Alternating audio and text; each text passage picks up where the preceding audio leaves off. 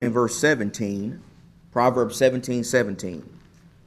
The Bible says a friend loves at all times, and a brother is born for adversity. In Ecclesiastes, the 4th chapter, beginning with verse number 9, the same writer, Solomon, he says in Ecclesiastes 4 and verse 9, two are better than one because they have a good return for their labor. For if either of them falls, the one will lift up his companion, but woe to the one who falls when there is not another to lift him up. Further, if two lie down together, they keep warm, but how can one be warm alone? One of the great themes of the Bible is this theme that's found right there. It's the theme of friendship. It is the theme of companionship. It is the fact that God made us as human beings to be social.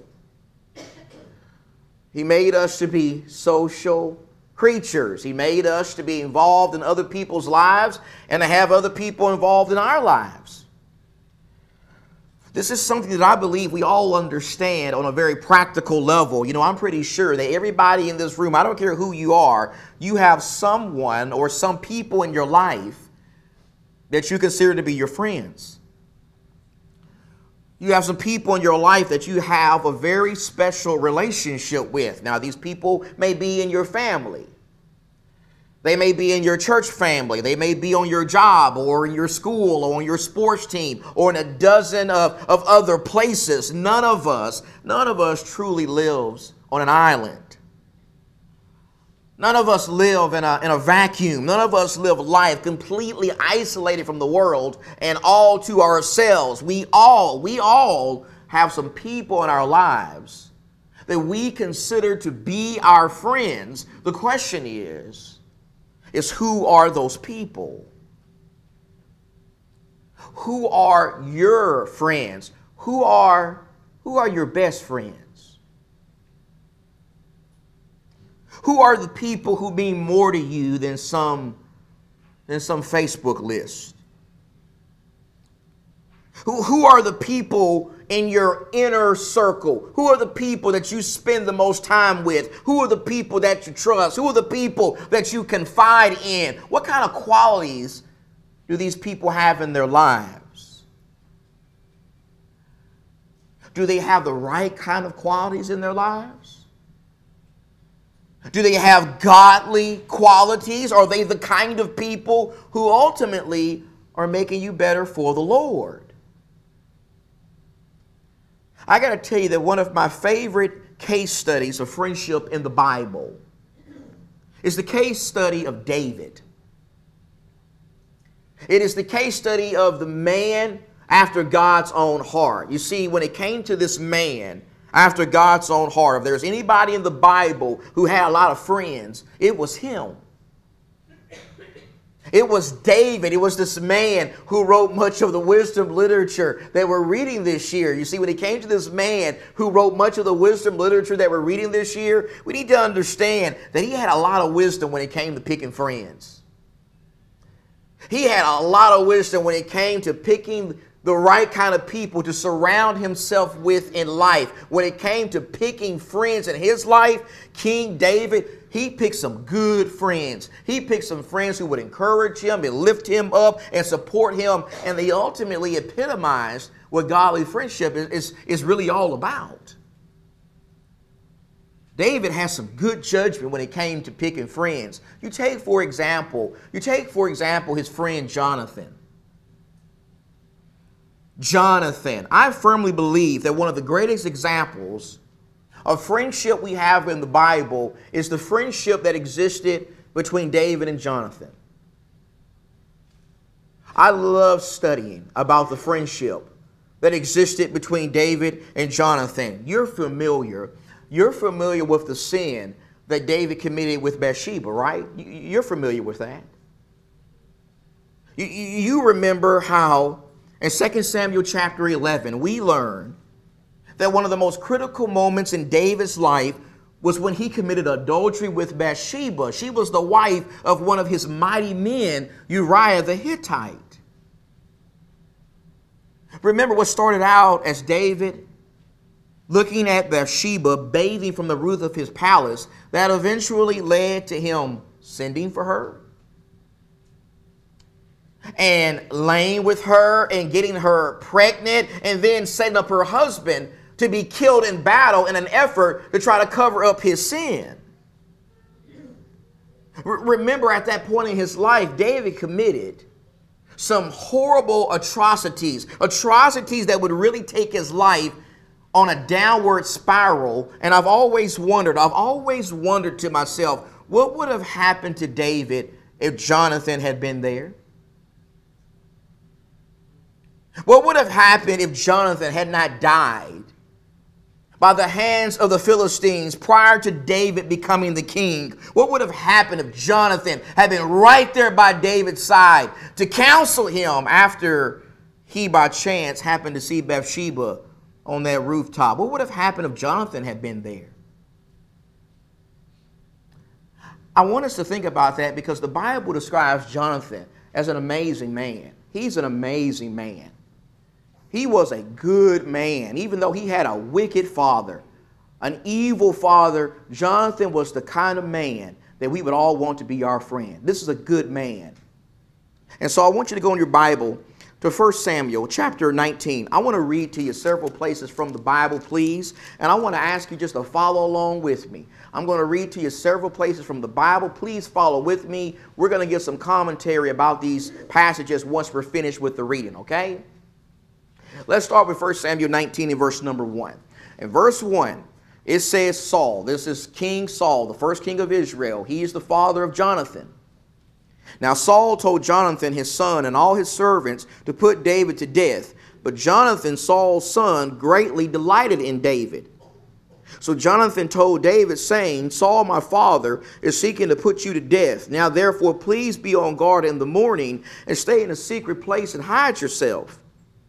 I will go out and stand beside my father in the field where you are, and I will speak with my father about you. If I find out anything, then I will tell you. Then Jonathan spoke well of David to Saul his father and said to him, do not let the king sin against his servant David, since he has not sinned against you, and since his deeds have been very beneficial to you. For he took his life in his hand and struck the Philistine, and the Lord brought about a great deliverance for all of Israel. You saw it and rejoiced. Why then will you sin against innocent blood by putting David to death without cause? Saul listened to the voice of Jonathan, and Saul vowed, he promised, as the Lord lives, he shall not be put to death. So notice how Saul here, he promises, I'm not going to kill David. He makes a vow to not kill this innocent man. That's the promise he makes, but he's too paranoid and too crazy and too much of a sinful man to keep that promise. This is not a trustworthy man at all. Saul here is promising not to kill David, but you and I both know that he's not going to keep that promise. This is an untrustworthy man, a sinful man. And so in chapter 20, he continues to try to kill David again. And in verse number 1, it says, then David fled from Naioth and Ramah and came and said to Jonathan, what have I done? What is my iniquity? And what is my sin before your father that he's seeking my life? He, Jonathan, said to him, far from it, you shall not die. Behold, my father does nothing either great or small without disclosing it to me. So why should my father hide this thing from me? It's not so. My father's not going to kill you. Verse number 3, yet David vowed again, saying, your father knows well that I have found favor in your sight, and he has said, do not let Jonathan know this, or he will be grieved. But truly, as the Lord lives, and as your soul lives, there is hardly a step between me and death. Then Jonathan said to David, whatever you say, I will do for you. Now go to one more place. Look at chapter 23. Chapter 23, verse 15. Saul's continuing to try to kill David. And it says in verse 15, now David became aware that Saul had come out to seek his life while David was in the wilderness of Ziph at Horish. And Jonathan, Saul's son, arose and went to David at Horish and encouraged him. He encouraged him in God. Let's take a few moments to really break down what's going on there in those verses. Let's start with what we found in chapter 19, verses 1 through 6. Going back to chapter 19, verses 1 through 6, notice how there, in the context, we find David becoming a very popular man among the people of Israel. By that time, he's becoming very popular. By that time, he's being viewed by many of the people as a mighty warrior and a great leader of men. By that time, he's being viewed as a good man, as a noble man, as a man of integrity and great courage. By this time, the people know that David has courage unlike anybody else in the land.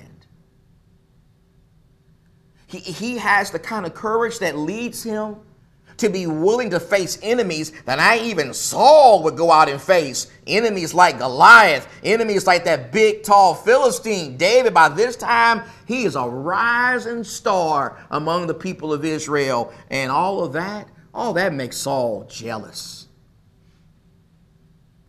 All that makes him angry. All that makes him, like we talked about last Sunday, he is bitter.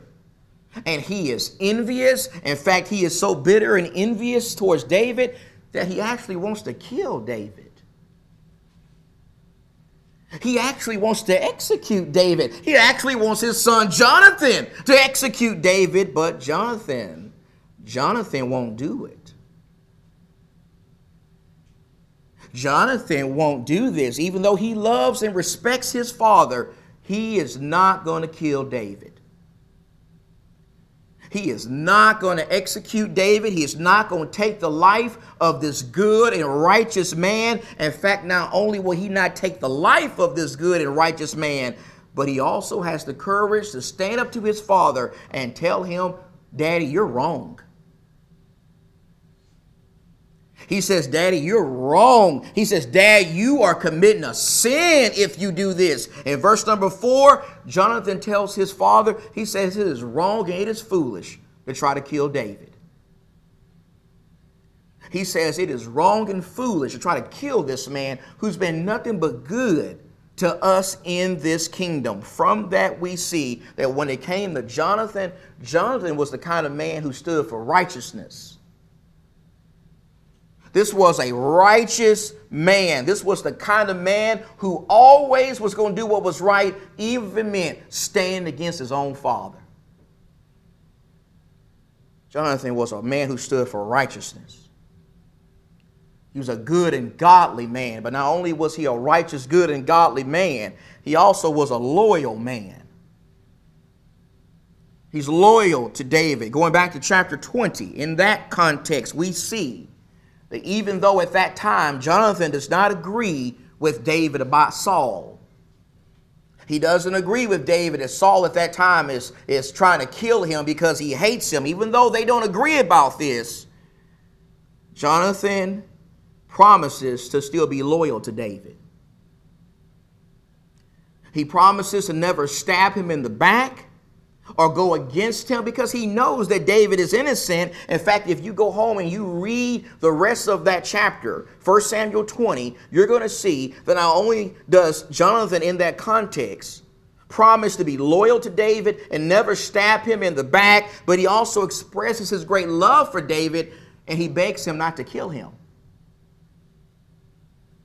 He begs him not to have him executed and not to have his family executed once David ascends to the throne. You see, during that time, we need to understand that it was common practice for the coming king or the incoming king to wipe out the previous dynasty, to wipe out the previous king and his whole family. That was common practice during that time. And Jonathan is begging David, please don't do that to me. Please don't kill me. Please don't wipe out my family once you ascend to the throne. You see, from that dialogue that takes place between Jonathan and David, we see that while Saul refused to accept the will of God when it came to David, Jonathan, he did not. Jonathan accepted the will of God. Jonathan accepted the fact that David was God's anointed. He accepted the fact that this man, David, he was going to be the next king. He didn't fight against the will of God. He was a loyal friend. But then, in chapter 23, we see that in addition to those things, he was also an encourager. He was also a great encourager when David was once again hiding from Saul. Remember, the scripture told us in verse number 16 that Jonathan came out to meet David and he encouraged him in God. He encouraged him in God. I really like that language. I love that language because it shows us what kind of friend Jonathan really was. It shows us that Jonathan was a godly friend. It shows us that Jonathan was the kind of friend who talked with David about God. It shows us that Jonathan was someone who used the wisdom of God to strengthen David during his dark moment in life. He was a righteous man, loyal, and a great encourager. That's the kind of friend that Jonathan was to David. And let me just ask you, do you have friends like that? Do you have Jonathans in your life? Do you have at least one Jonathan in your life? Do you have at least one person who, like Jonathan, will always stand against evil? Do you have at least one friend who always recognizes sin and has no problem calling it out and saying that it's evil and it's wrong? Do you have at least one friend who will always support the will of God? Do you have at least one friend who's always loyal to you, that you can really trust? Do you have at least one friend who will stick with you during the good days and the dark days? Do you have at least one friend who will encourage you in God? Do you have at least one friend who will talk with you about God? Do you have at least one friend who will help you make decisions based on the Word of God? Whenever you start having problems in your life, whenever you start having all these bad things come upon you in your life, do you have at least one friend who will use the Scriptures to encourage you and build you up and help you get through that? Do you have a Jonathan? Do you have a Jonathan in your life? You got a Jonathan in your life? And let me ask you this, are you being a Jonathan in other people's lives? Are you being a Jonathan? Beyond being somebody who may click like on all your friends' Facebook pages, and beyond being someone who likes to do things with your friends that you both have in common, are you someone who, like Jonathan, is loyal? Are you loyal to your friends? Are you standing with your friends during the good times and the bad times? Are you somebody that your friends can really trust? Are you faithful to your friends? Are you being someone that they can trust and not smile in their face and laugh with them face to face, but then you go and gossip and mock them to other people behind their back? Are you someone that they can trust to stand with them when they're innocent and they're trying to do what's right? Or will you abandon them and sell them out to support corrupt people? Are you someone who, when your friends are down and they're displaying a pessimistic spirit, you're the positive person? You're the person who is encouraging them in God. You're the person who is letting them know that God is with you. God loves you. I'm praying with you. I'm praying for you. Better days are coming. Keep your head up. You hang in there. Are you doing that kind of stuff for your friends? That's the kind of stuff Jonathan did. That's the kind of friend that Jonathan was to David. David had a great friend in his life in Jonathan. Jonathan's one of the best friends you're going to read about in all the Bible, but he's not the only friend that David had. Another friend I want to talk with you about that David had is Nathan. I want to talk with you about Nathan. Do you remember who Nathan was? Remember, Nathan was a prophet. That's right. He was actually the prophet of God who exposed David's sin with Bathsheba. He was the man who urged David to repent and get his soul right with God. When you go in your Bible to 2 Samuel chapter 12, look at 2 Samuel chapter 12. Now, here in the context of these verses, David has committed this adultery with Bathsheba. He's gotten her pregnant. He has set up her husband Uriah to be killed in battle in an effort to cover up his sin. And some time has elapsed by this point. They've actually had their child by this point. That means that maybe a year has gone by. David thinks that he's gotten away with this. He thinks that nobody's going to know about this. He thinks that he's gotten away with this scot-free. And so in 2 Samuel chapter 12 and verse number 1, the Bible says, and the Lord sent Nathan to David. And he came to him and said, there were two men in one city, the one rich and the other poor. The rich man had a great many flocks and herds, but the poor man had nothing except one little ewe lamb, which he brought and nourished, and it grew up together with him and his children. It would eat of his bread and drink of his cup and lie in his bosom, and was like a daughter to him. Now a traveler came to the rich man, and he was unwilling to take from his own flock or his own herd to prepare for the wayfarer who had come out to him. Rather, he took the poor man's ewe lamb and prepared it for the man who had come to him. Then David's anger burned greatly against the man. And he said to Nathan, as the Lord lives, surely the man who has done this, he deserves to die. He must make restitution for the lamb fourfold, because he did this thing and had no compassion. Nathan said to David, You are the man.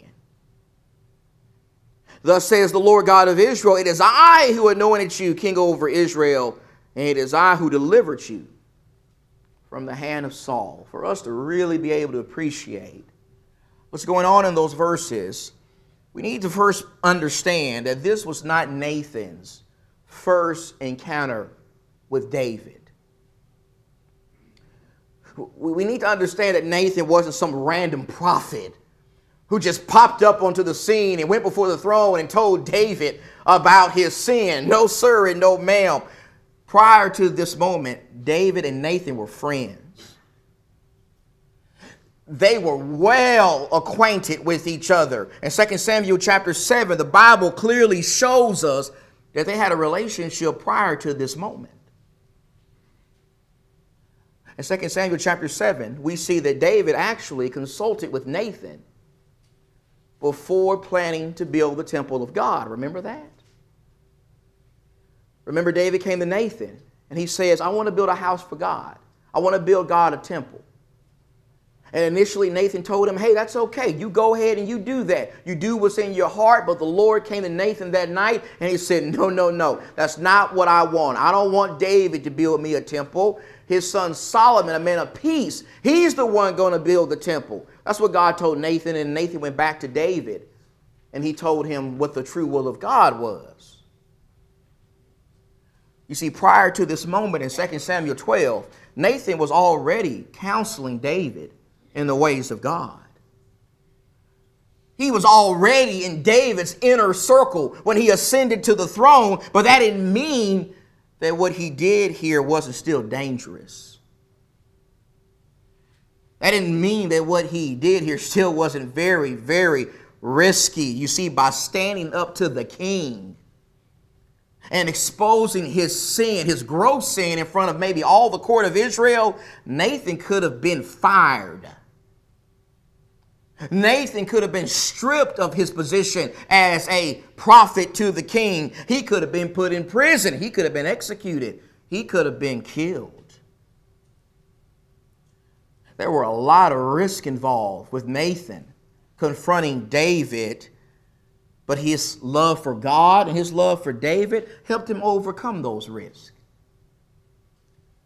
They helped him overcome any fears he may have had in his heart, because he too was a righteous man. He had to let David know that God knew about his sins and there were going to be consequences.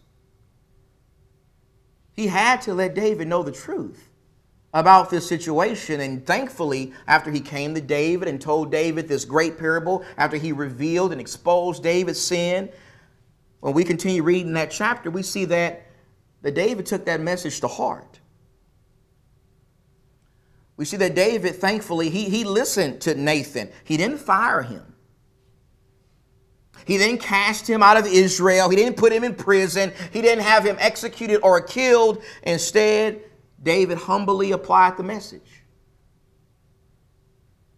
He repented of his sin. He turned away from his sin. He humbly accepted the physical consequences for his actions. You see, David's story might have turned out much different if he continued on down that path he was on and didn't have a friend like Nathan in his life. Nathan was a great blessing to David at this point. The question is, do you have somebody like that? You got a Nathan. You got a Nathan in your life. You got somebody in your life who will support you when you are doing right, and they won't support you when you're doing wrong. Whenever you do wrong, they're not going to turn the other way. They're not going to turn a blind eye. They're not going to make you think that your behavior is okay. Instead, they're going to do for you what Paul talks about in Ephesians 4 and verse 15, and that is they're going to speak to you the truth in love. They're going to try to help you. They're going to look you right in the eye and say, you are the man. Or you are the woman. They're going to love you enough to help get you back on the right spiritual path when they see you wandering off of it. They're going to love you enough to tell you the truth, even if it means you're going to get mad at them, or chew them out, or defriend them on social media, or even stop being their friend altogether. Do you have a Nathan to help you spiritually right now in your life? And if you do have a Nathan in your life, let me ask you this. How are you treating your Nathan? How are you treating your Nathan? How are you treating your Nathan when they question you about some bad behavior in your life? How are you treating your Nathan when they question you about the source of your uncontrolled anger and your rudeness and your disrespect towards other people? How are you treating your Nathan when they're confronting you for sinful and ungodly things that you may be promoting on social media? How you treat your Nathan when they come to you and question you about why you're lukewarm when it comes to faithfully attending the worship assemblies of God? How you treat your Nathans when they come to you and ask you why you're not growing in your faith, why you're not growing in your zeal for the Lord as you should? Are you being arrogant and angry towards your Nathans? Are you being bitter towards your Nathan? Are you being full of pride towards your Nathan? Or are you being the kind of person who says to your Nathan, how dare you question my behavior? How dare you get in my business? What I do, that's none of your business. Are you saying that kind of stuff to your Nathan? Or are you being like David and humbly accepting the help from your Nathan? How are you treating your Nathan? What I just want you to see is while David was certainly a great man of faith and a great man of courage that we hold in high esteem today, he also had some great friends, didn't he? He also had some great and godly friends. He also had some friends, some people in his life who helped mold him and shape him into being the kind of man that the Lord wanted him to be. And it's my hope and my prayer that everybody here in this room has those kind of people as well. It is my hope and my prayer that everybody here has a Nathan and a Jonathan. If you don't have a Nathan and a Jonathan, it's my hope and my prayer that starting today, one of your goals in life will be to get you a Nathan and a Jonathan. It will be to get you some people in your life who won't just do fun things with you and make you laugh, but they'll also help you be better. They'll also help you be better for God and his son, Jesus Christ. We all need Nathans. And we need Jonathans. In fact, beyond needing Nathans and Jonathans in our lives, the number one friend we need is Jesus, right? Above anyone else, the number one person we need in our lives is Jesus. We need Jesus to be our friend above anyone else because no one loves us like Jesus. No one cares for us like Jesus. No one has sacrificed for us like Jesus. And so this morning, if there's someone who needs to respond to the gospel of Jesus Christ, you have an opportunity to do that at this time. Whether that means you need to respond to his gospel through faith and repentance and baptism, or if you need to repent and come back into a right relationship with the greatest friend you could ever have in your life. Whatever spiritual needs you may have, you come to the front right now and we'll be glad to help you. Let's stand. Let's sing.